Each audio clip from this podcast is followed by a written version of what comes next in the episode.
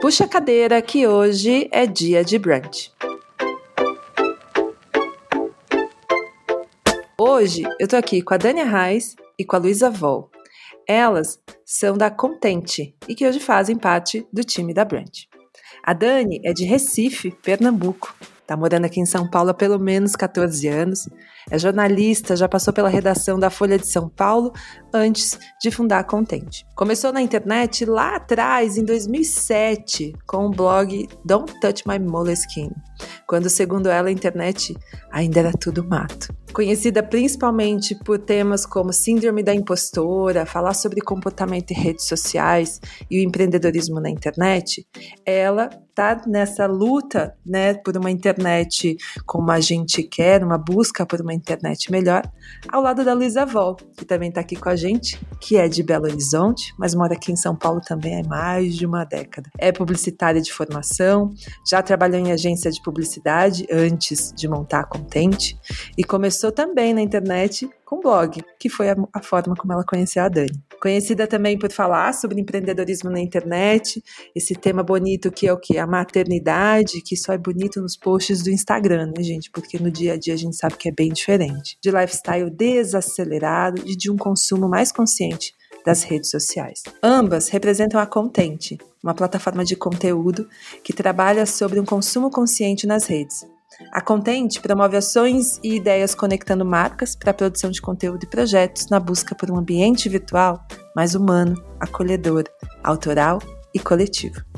A marca registrada delas na internet é buscar por uma vida digital e ramificações desse tempo, trabalho, de criatividade, relacionamento, esse meio ambiente e um consumo consciente e em busca de autoconhecimento. O projeto de maior destaque que a gente sempre acompanha nos perfis, tanto das duas quanto da Contente, é a internet que a gente quer.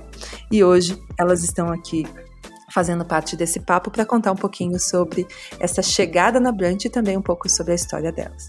Ah, elas estão aqui na Brunch desde abril de 2021 e hoje a gente vai conversar para vocês poderem conhecer um pouquinho mais sobre a Dani e a Luísa. Meninas, sejam muito bem-vindas ao dia de Brunch. Ai, muito obrigada. Que legal ouvir essa apresentação. Realmente a pesquisa desse podcast é boa, né? Sabe, há quanto tempo a gente está morando aqui. Uma alegria conversar com você. Passa uma alegria fazer parte do time da Brunch. Sim, tô animadíssima para esse papo de brunch. A gente foi buscar bastante informação sobre vocês para fazer essa apresentação, porque nessa conversa a gente quer realmente que vocês abram o coração, contem sobre Dani, sobre Luísa, sobre Contente, sobre a vivência de vocês com a internet, enfim, e como tem sido essa experiência toda. E eu já vou entrar aqui nesse contexto porque as duas já têm aí pelo menos 10 anos de trabalho na internet. E eu queria saber de vocês, o que, que mudou nesses últimos 10 anos, na experiência de vocês? O que, que vocês viram dessa revolução dos últimos 10 anos e do que a gente fazia lá no, em 2010, quando a gente nem chamava o que a gente é de cringe, mas que agora a gente tem um posicionamento diferente. O que vocês acham que mudou? Olha, uma coisa que vem muito para mim é que, assim, quando a gente começou, é, tanto quando a gente começou antes de ter a Contente, quanto com a Contente, parece que a gente conseguia dar conta da internet, que a gente conseguia saber tudo o que estava acontecendo, quem eram as pessoas que faziam projetos, o que é que estava bombando, quais eram as conversas. E hoje isso foi extremamente pulverizado, né? A gente consegue entender de algumas internets, mas essa internet é tão múltipla e tem tantos atores criando tanta coisa que aquele sentimento de caramba, sei de tudo que está acontecendo já ficou para trás. Agora é uma sensação de precisamos correr atrás para dar conta de entender ao máximo essa pluralidade que existe na internet para conseguir puxar conversas relevantes, não só para um público que se parece com a gente, mas para um público mais amplo também. Então, a gente sempre fala isso, né? Tipo, nós que somos cringers, é, a gente fala, era tudo mato e tudo mais, e eu acho que era essa sensação de. A gente sabe quem são os atores, e agora vira e mexe aparece uma pessoa nova e de repente alguém, ou esse menino lá com o vídeo da Pfizer, o cara tinha 30 mil seguidores, ele vai bater um milhão daqui a pouco, assim, então as coisas têm uma velocidade diferente, um alcance diferente, um impacto diferente, e isso é muito legal, porque mostra que tem mais gente para construir essa internet. Nossa, pensar no que mudou nesses 10 anos é, é até avassalador, assim, né? Acho que a internet mudou radicalmente nesse período, assim, o, o que veio muito forte para mim é que é a pressão da criação, né? A competitividade nesse nesse cenário com tantas pessoas incríveis, né? Com tanto a se explorar, tantas possibilidades, como a Dani já mencionou, e a pressão que vem para criar cada vez mais. Assim, eu, eu não lembro é, de sentir isso, né? Assim, era, era um, um, espaço de criatividade um pouco mais solto, é, um pouco mais leve. Bom, esse é um dos aspectos, são muitos. Passa a, a conversa poderia girar em torno dessa pergunta por uma hora. Vocês falaram aqui sobre a gente tem novos agentes, né, para construir essa internet que a gente quer. É uma velocidade completamente diferente do que a gente via 10 anos atrás. E nesse contexto de que antes a gente tinha um pouco mais de controle, hoje é é de fato uma coisa muito mais plural e pulverizada. E como a, Dan, a Lu falou agora, é, esse contexto de criatividade também sofreu impacto. É, nessas transformações todas que a gente viu, no trabalho de vocês criando para a internet, vocês acham que de alguma forma isso foi ficando mais ou menos é, desafiador para construir essa internet que a gente quer? Olha, foi por identificar a transformação dessa internet que justamente surgiu esse desejo de questionar qual é a internet que a gente quer. Então, ali por volta de 2015, é, eu e a Dani, a gente estava sentindo na pele todas as alegrias de sermos criadoras nesse universo digital, tendo muito sucesso com o nosso projeto Instamission, e ao mesmo tempo começando a sentir as dores também, né? Sentir os, os desafios desse novo cenário. É, isso há seis anos atrás. Então, a gente foi aí que a gente falou: nossa, precisamos refletir sobre a internet, né? É importante conversar sobre a internet, porque naquela época não, não, a gente não, internet não era assunto para mesa de bar, para conversa, para podcast, né? Era só um plano de fundo. E aí foi quando a gente é, por sentir esses desafios, decidiu conversar sobre, puxar essa conversa. E a gente vê que essa conversa, ela está cada vez mais em evidência porque estamos todos exaustos, né, de, de viver no Brasil em 2021 num governo genocida. Além disso, de criar para essa internet que nos pede o tempo inteiro. A gente virar refém de um algoritmo que todo mundo tenta ensaiar como tenta, né, tenta dizer como funciona, mas pouca gente sabe como funciona. E se a gente soubesse completamente, todo mundo dominava ele. Então, assim, como é que a gente consegue estar nessa internet, criar para essa internet, respeitando o nosso ritmo, respeitando nossa saúde mental e não caindo na armadilha de ser nosso próprio patrão, né, naquele sentido de a gente não consegue distinguir uma hora de lazer de uma hora de trabalho, a gente trabalha mais horas e no fim a gente está cansado e a gente sempre acha que poderia fazer mais. Então essa conta não fecha já há muito tempo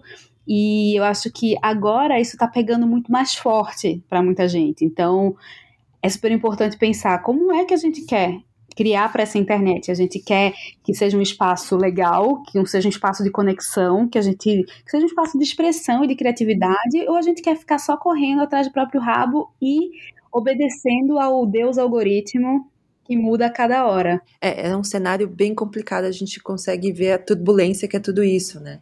Nessa, eu, minha dúvida agora é, acho que entender esse lugar de produção de conteúdo. E agora entrando em contente, Luísa e Dani, porque vocês também criam conteúdos para os seus perfis pessoais.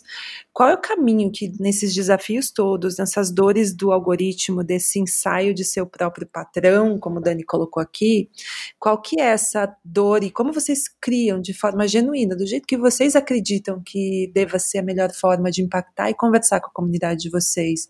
Vocês também têm desafios? Tem dia que vocês, assim, não sabem muito bem o que postar e tem dia que vocês estão super criativas. Como é esse dia a dia? Completamente, assim, eu, eu vira e mexe, eu tenho momentos assim, ah, eu vou passar um mês que eu vou fazer um calendário, isso pro meu perfil pessoal, certo? Uhum. É, eu vou fazer, vou falar disso, vou falar daquilo, eu falo desses temas X, eu vou fazer tais posts. mas eu não consigo postar se eu não tiver bem, assim, sabe? Se eu não tiver, eu não consigo cumprir um cronograma é, só para cumprir, só para postar. Eu tenho que estar tá a fim de falar daquilo ali naquele momento. O que eu acho que é muito bom porque eu respeito esse meu ritmo, ao mesmo tempo eu fico pensando, caramba, talvez eu pudesse experimentar fazer de uma forma mais organizada. Porque dessa forma mais organizada a gente faz na Content desde que a gente criou o perfil, vai fazer acho que dois anos agora, e a gente vê o resultado, que é você, né, tipo, ter um, um um calendário definido, você conseguir se antecipar aos temas, você fazer uma produção de texto e de design com fôlego. Então você vê que aquilo ali te alivia de uma carga mental de a cada vez que você abrir o Instagram, você pensar no que você vai postar. Mas aí eu fico experimentando esses dois jeitos, assim, na contente mais organizado, no meu mais fluido, assim, porque realmente eu acho que muitas coisas me impactam, assim, tipo, tem a vida pessoal, tem, né, o contexto social, e eu gosto muito de puxar as conversas quando eu tô disposta, quando eu tô afim de trocar de verdade, não só para cumprir tabela. É, eu acho que quando é, tem, existe a produção criativa para uma empresa, né, que é o caso da Contente, de certa forma isso vem também com uma leveza. É, de, dessa antecipação, desse planejamento, né? A gente tem uma equipe, então é, é uma criação que a, a, é, a, mim, pelo menos, acredito para a Dani também, afeta menos o, o psicológico, abala menos. É, no pessoal, eu me identifico com isso que a Dani falou. No momento, eu estou há três semanas longe do Instagram, por exemplo, coisas que eu me permito por ser uma pessoa de verdade, é, com seus desejos e vontades. Eu gosto muito de dar umas saídas é, de vez em quando para ter aquela sensação, sabe quando você sai da sua cidade natal e olha com outros olhos, assim? Eu gosto muito de fazer isso de vez em quando com, com o Instagram. E é, isso só é possível porque também é, eu me permito, né, estar tá nesse lugar. Apesar de ser criadora, em primeiro lugar eu sou uma pessoa. Então eu, eu nunca quero perder esse lugar de leveza, mas também acho importante, ao tratar a coisa como um projeto, uma empresa, você também ter o rigor e a constância, porque né, é, um, é um trabalho. Então a gente experimenta esses dois formatos aí, e é de onde sai tantos insights.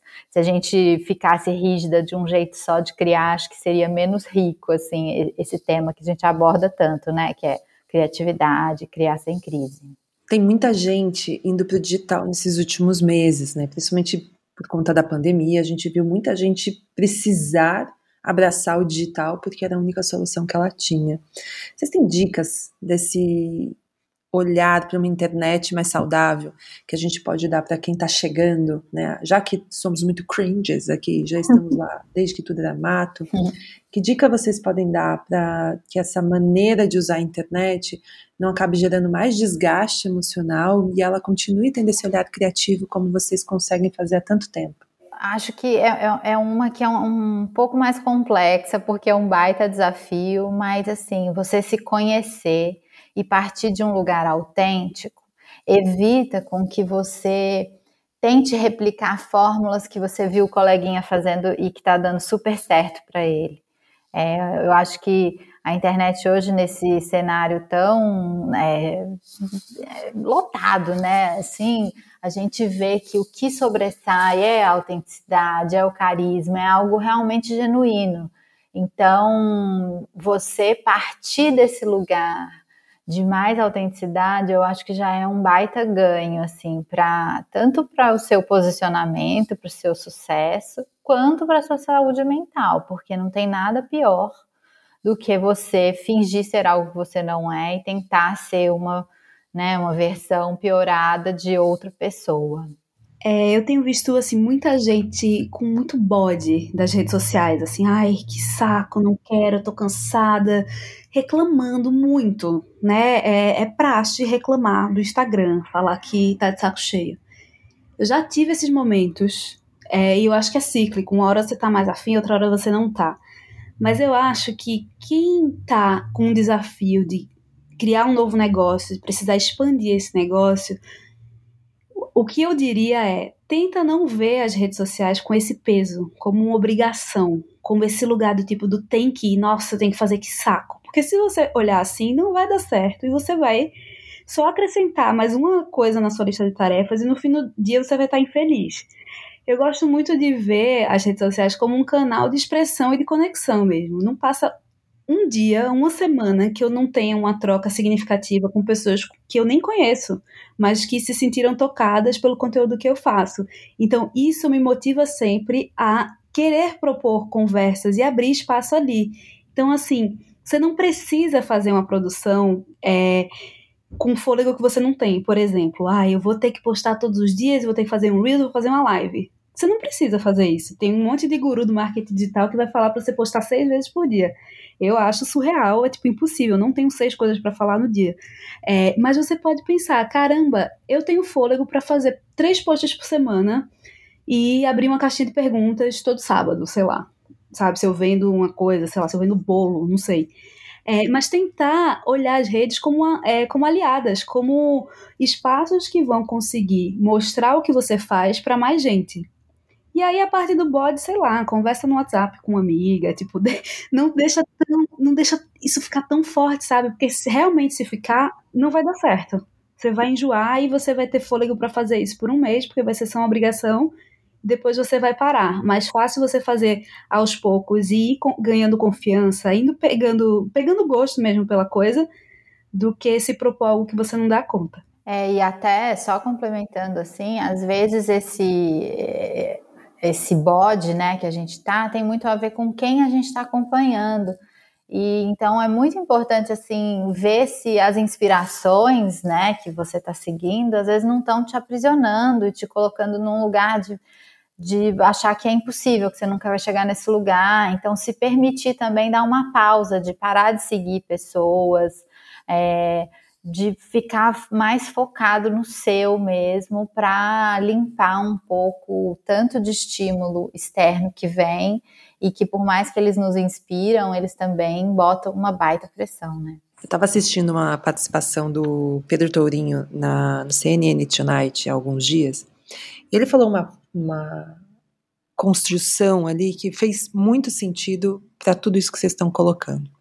Que é, normalmente, quando a gente fala de construir uma marca na internet, a gente está falando sobre, enfim, buscar elementos para construir essa imagem, né? O que, que é essa marca pessoal ali.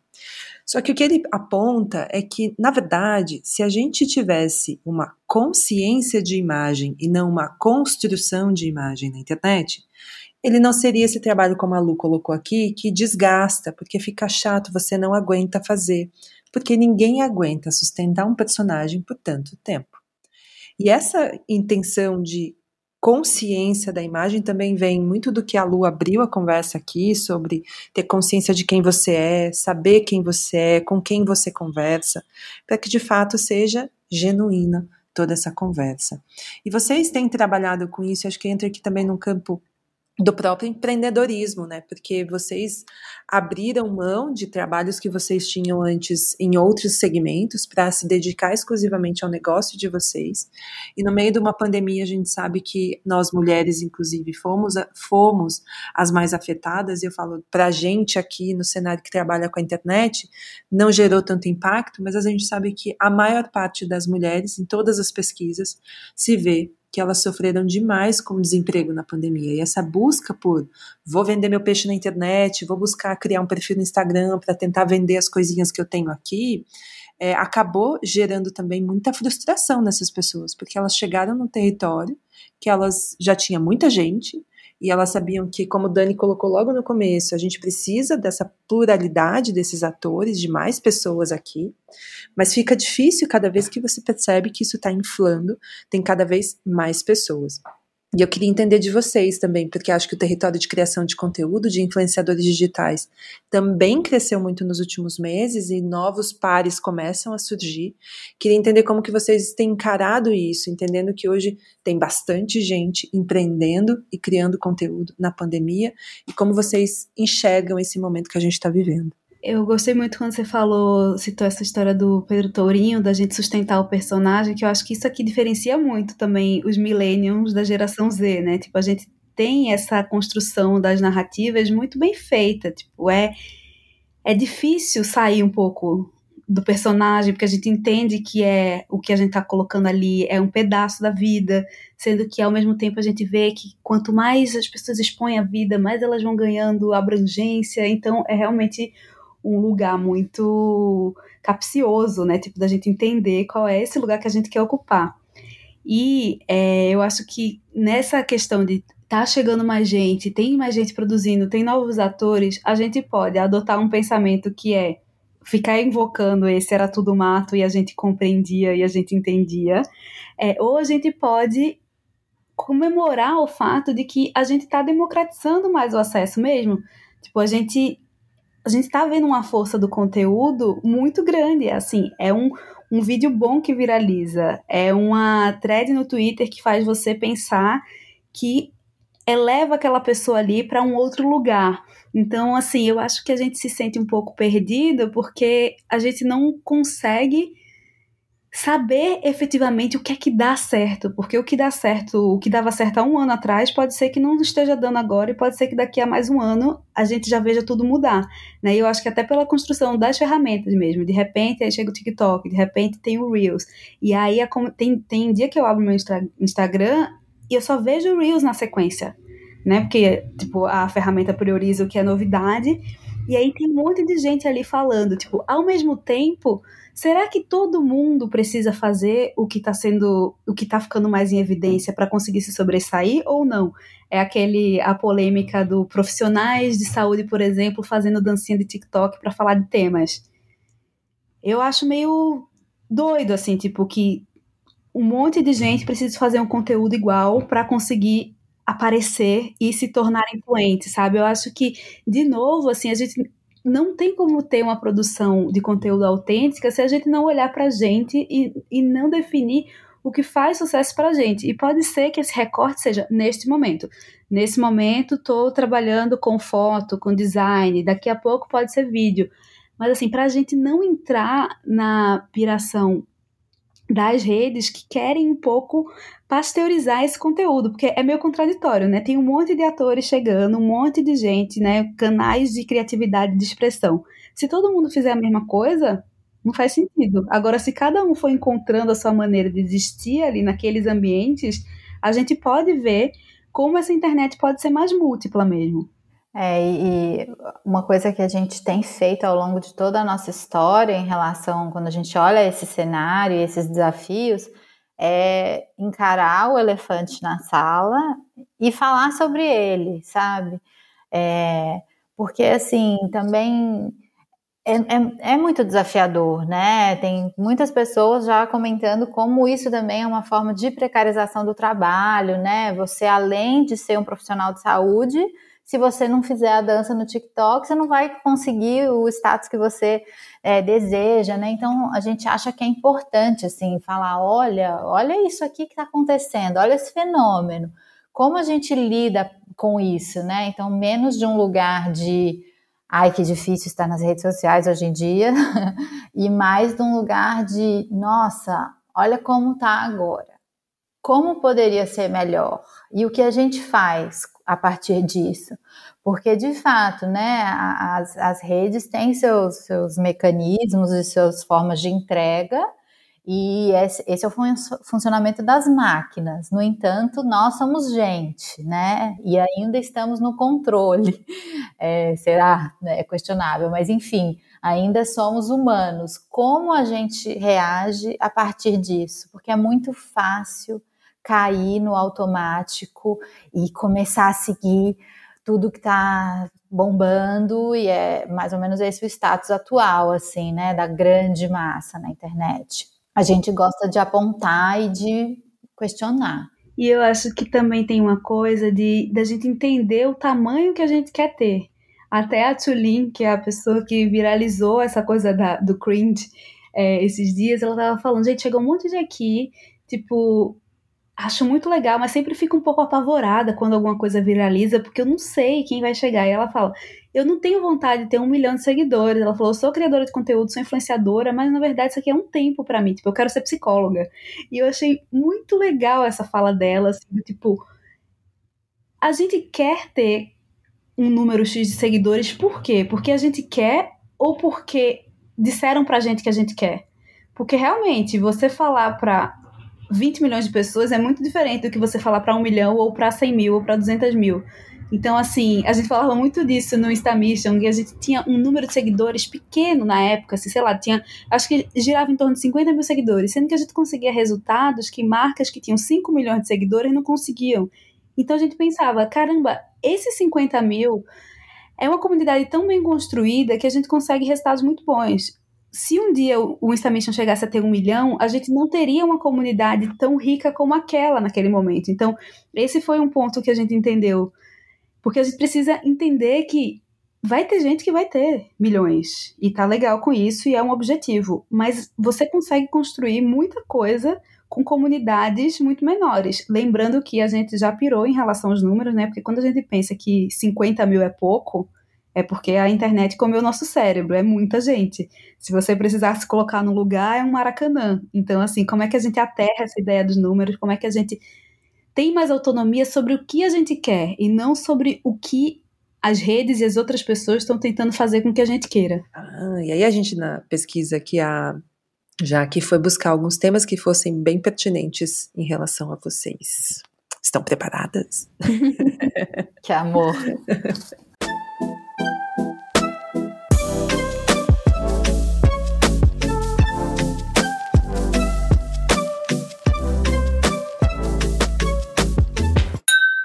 Agora eu vou puxar a Dani aqui para a gente conversar sobre um tema que ela domina bastante, conversa com muitas mulheres sobre ele, porque é um tema que assola talvez quase todas as mulheres que estão na internet, que é a síndrome da impostura.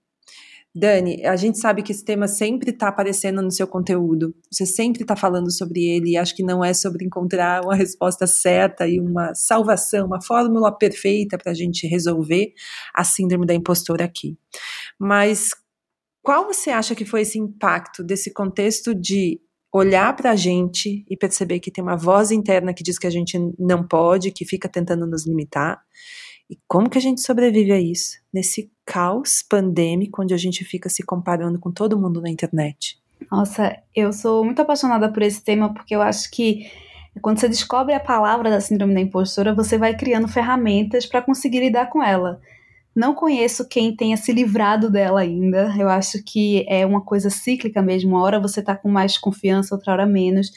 É, mas uma coisa que eu acho super importante é assim, a gente lembrar do contexto. A gente tende a individualizar muito as questões, né? Então a gente pensa, caramba, sou eu aqui que estou me sentindo.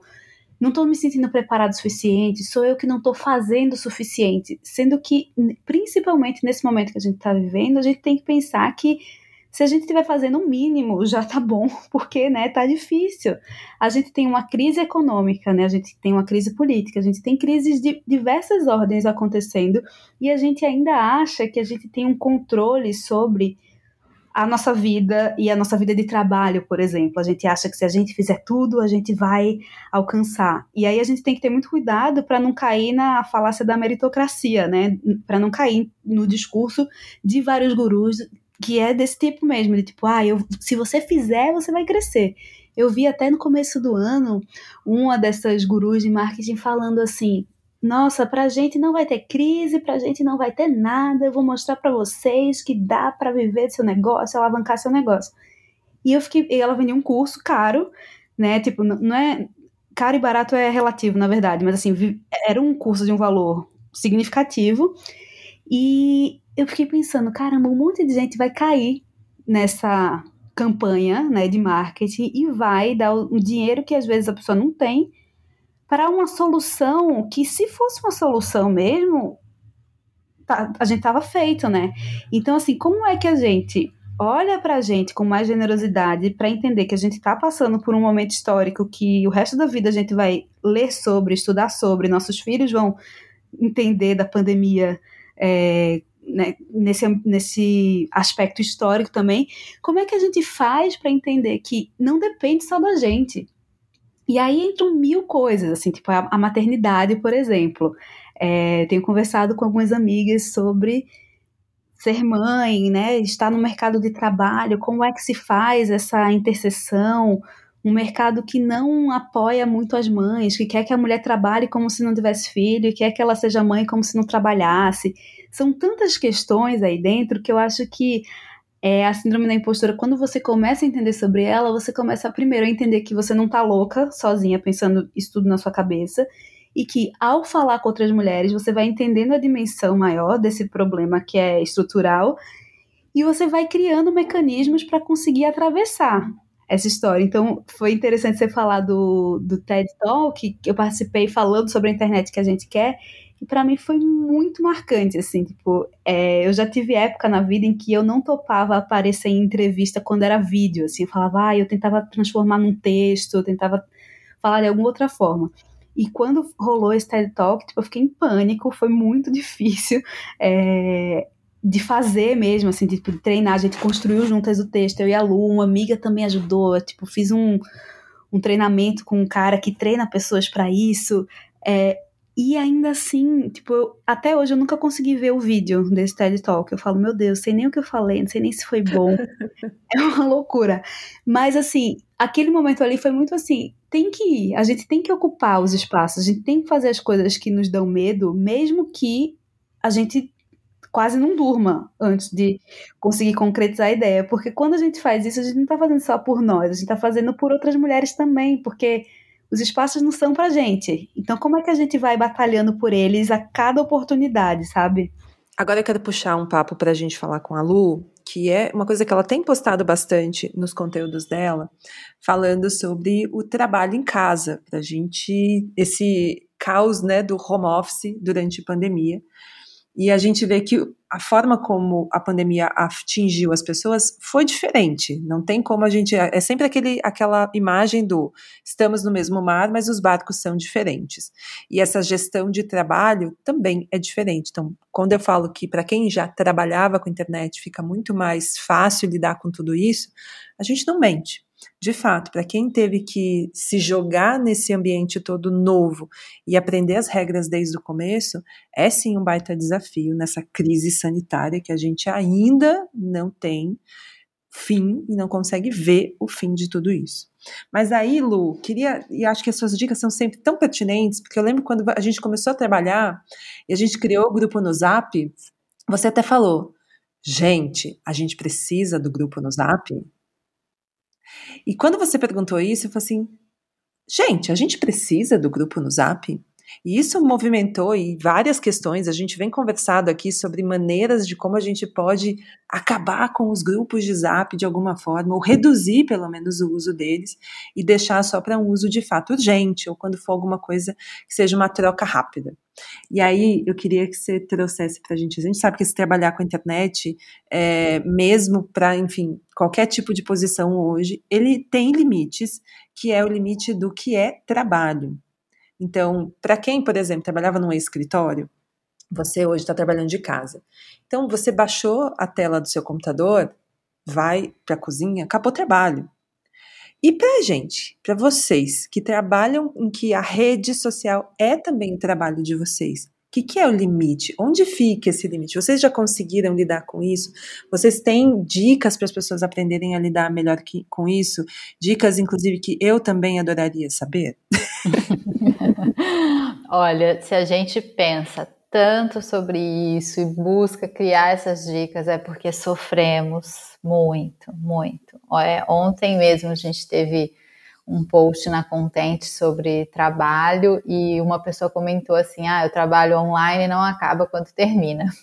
E é isso, né? A gente, como a gente mora na internet, a gente acaba morando dentro do trabalho e acho que pela primeira vez tantas pessoas novas começaram a sentir isso. É, então, assim, vou, vou tentar pensar aqui algumas dicas super práticas para navegar por, por isso que é, que é tão desafio, que é um desafio tão grande. Acho que, em primeiro lugar, a gente precisa ter muita disciplina e também entender que não é sempre que a gente vai conseguir é, agir dentro do nosso script da disciplina, né? Essa crise nos atravessa e tem dia que a gente joga a disciplina para o ar e vive o caos. No entanto, acho que quando a gente cria, tem um pensamento de disciplina, tipo, qual é o meu dia ideal? Né? Como eu quero passar minha manhã? Como é minha hora do almoço? Que momento eu sou mais produtiva?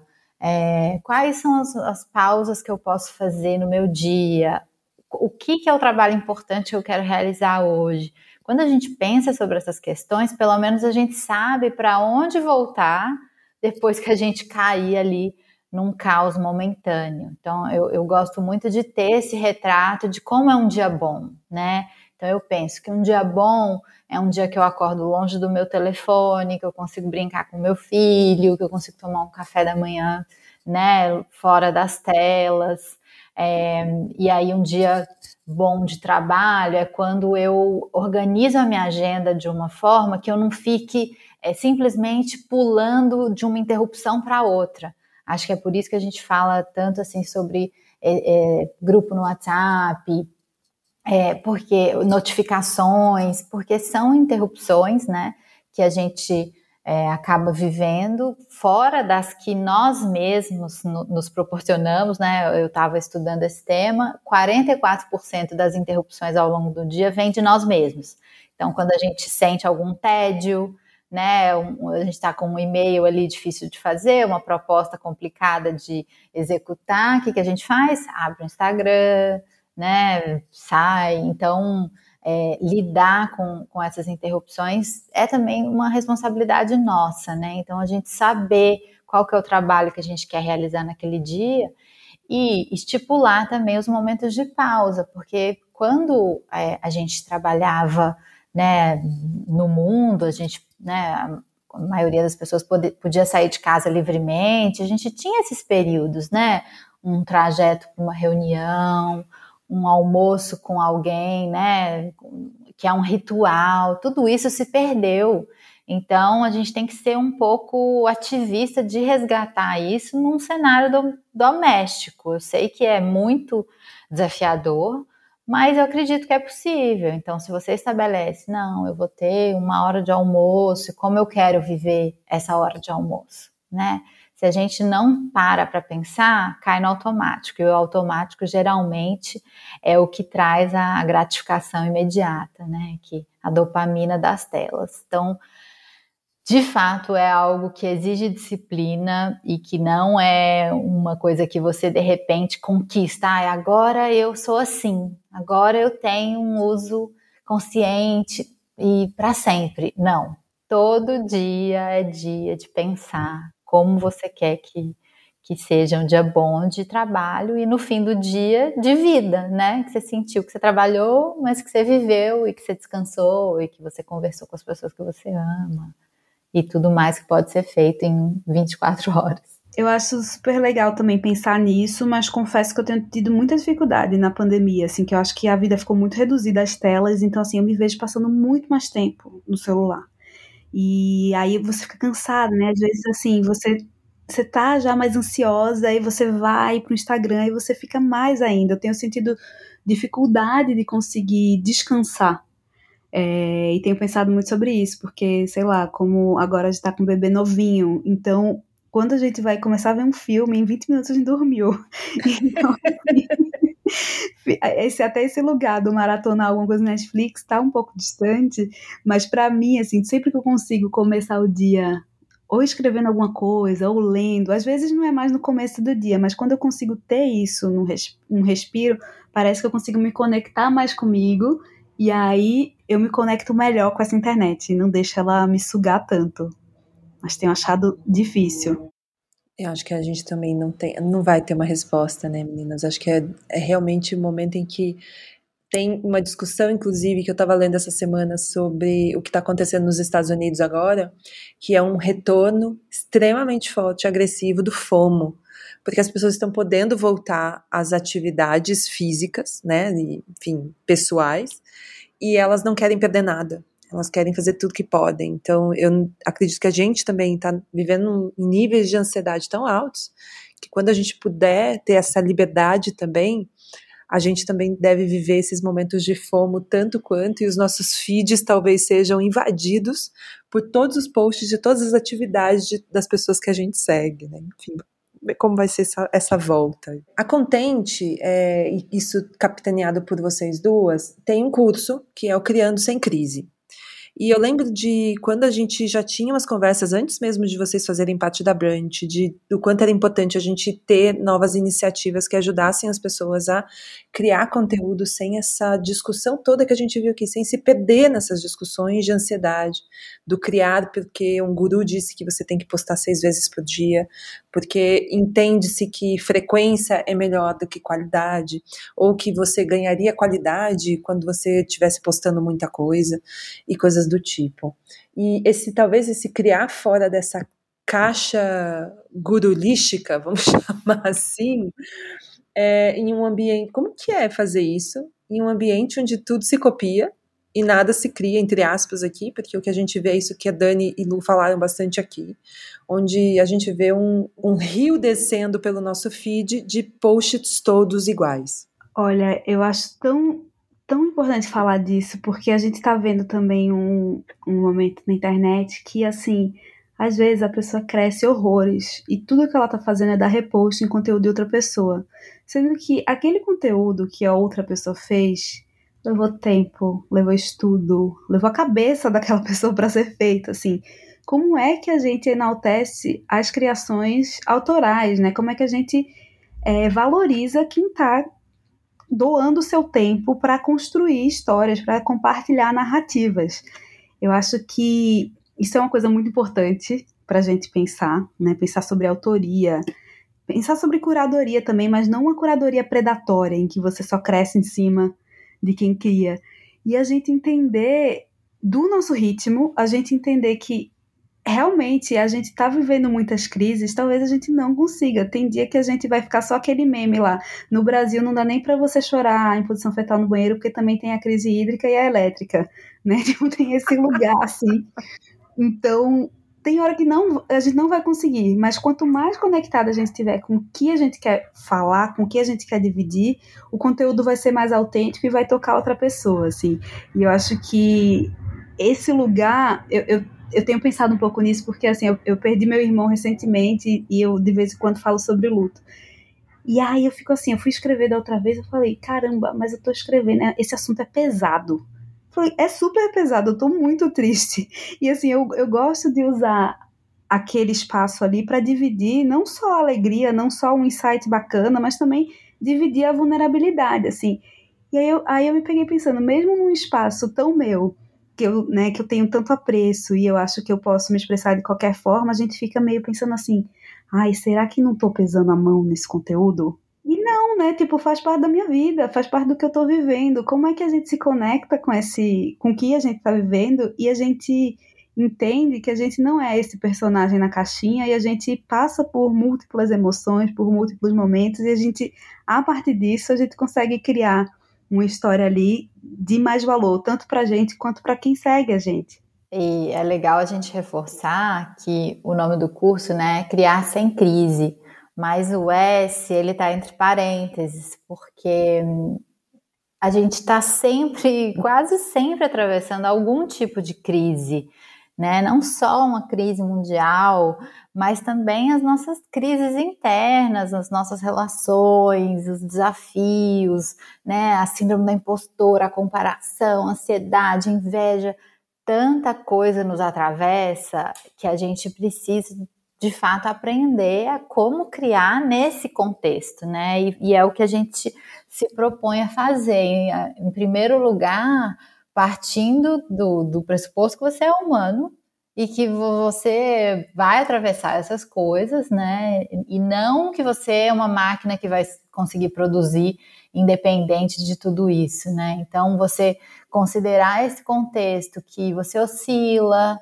né? Que não é sempre que a produtividade vai estar tá no, no, mesmo lugar, né? A gente tem visto essa loucura dessa cobrança por produtividade nos momentos mais desafiadores que a gente vive. É loucura isso. A gente precisa é, conseguir identificar essas armadilhas e não cair, senão a gente fica todo mundo maluco a troco de quê? Né?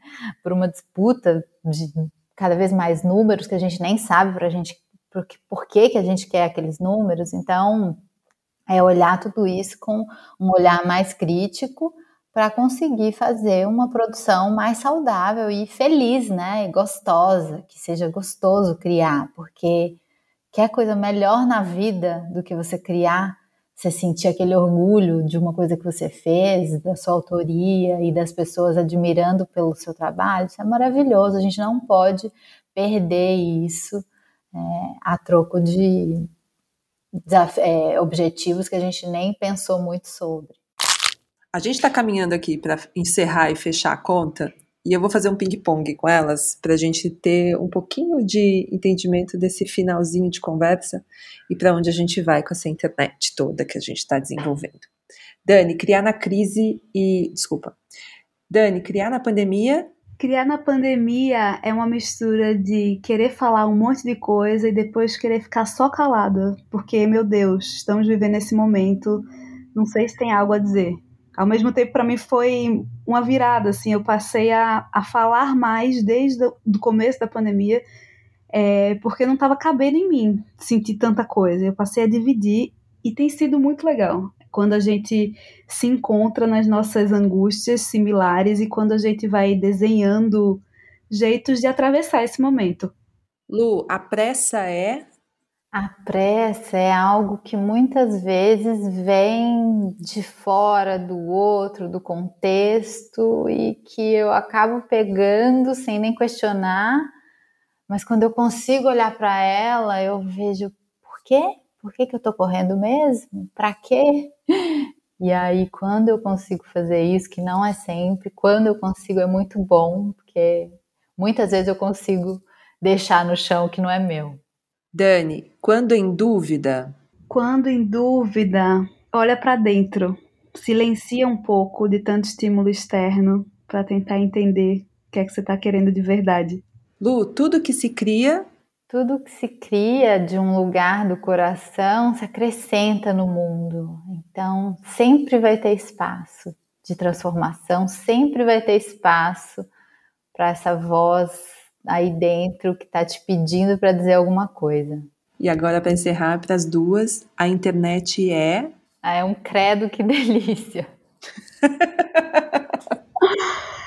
a internet é maravilhosa. Ela tem inúmeros problemas, inúmeras questões, mas a internet é feita por pessoas, para pessoas. Então essa conexão, ela sempre me resgata, ela sempre mostra que vale a pena estar ali, pensando muito sobre e desenhando maneiras de estar respeitando você, respeitando sua saúde mental, cuidando para que ela não tome um espaço gigante na sua vida. Mas eu sou muito fã. É isso, ela é um pedaço da vida cuidemos para que ela não engula tudo e que assim que a gente possa, né, estar também uns com os outros, longe dela, que a gente aproveite muito essa oportunidade. Enquanto isso, que a gente aproveite, né, e tenha também gratidão por tudo que ela nos proporcionou nesse período, tantas conversas, tanta identificação, né, a gente viver esses processos todos se a gente estivesse fazendo isso sozinho, com certeza seria muito, muito mais difícil. Dani, Luísa, muito obrigada por participarem aqui do Dia de Brunch. Foi que delícia ter vocês aqui. Que conversa boa, viu? Muito legal, que conversa boa. Poderia ficar horas trocando ideia com vocês. Muito obrigada por tanta pergunta legal e por provocar essas reflexões todas. Com certeza, conversas boas partem de bons questionamentos e os que vocês trouxeram foram incríveis. Obrigada. Se você quiser trabalhar com a Dani, com a Luísa e com a Contente, é só chamar a gente no e-mail contente@brunch.ag, que o nosso time responde vocês e trata tudo por lá. Eu sou a Dania Reis. E eu sou a Luísa Vol. Nós somos fundadoras da Contente e creators da Brunch. Esse episódio do Dia de Brunch foi apresentado por Ana Paula Passarelli, a Passa. Quem cuida da produção é a Michelle Nelly e a pesquisa de pauta é feita pela Jaqueline Laflufa e Poliana Casemiro. A edição de som é da Manu Quinalha. Tchau!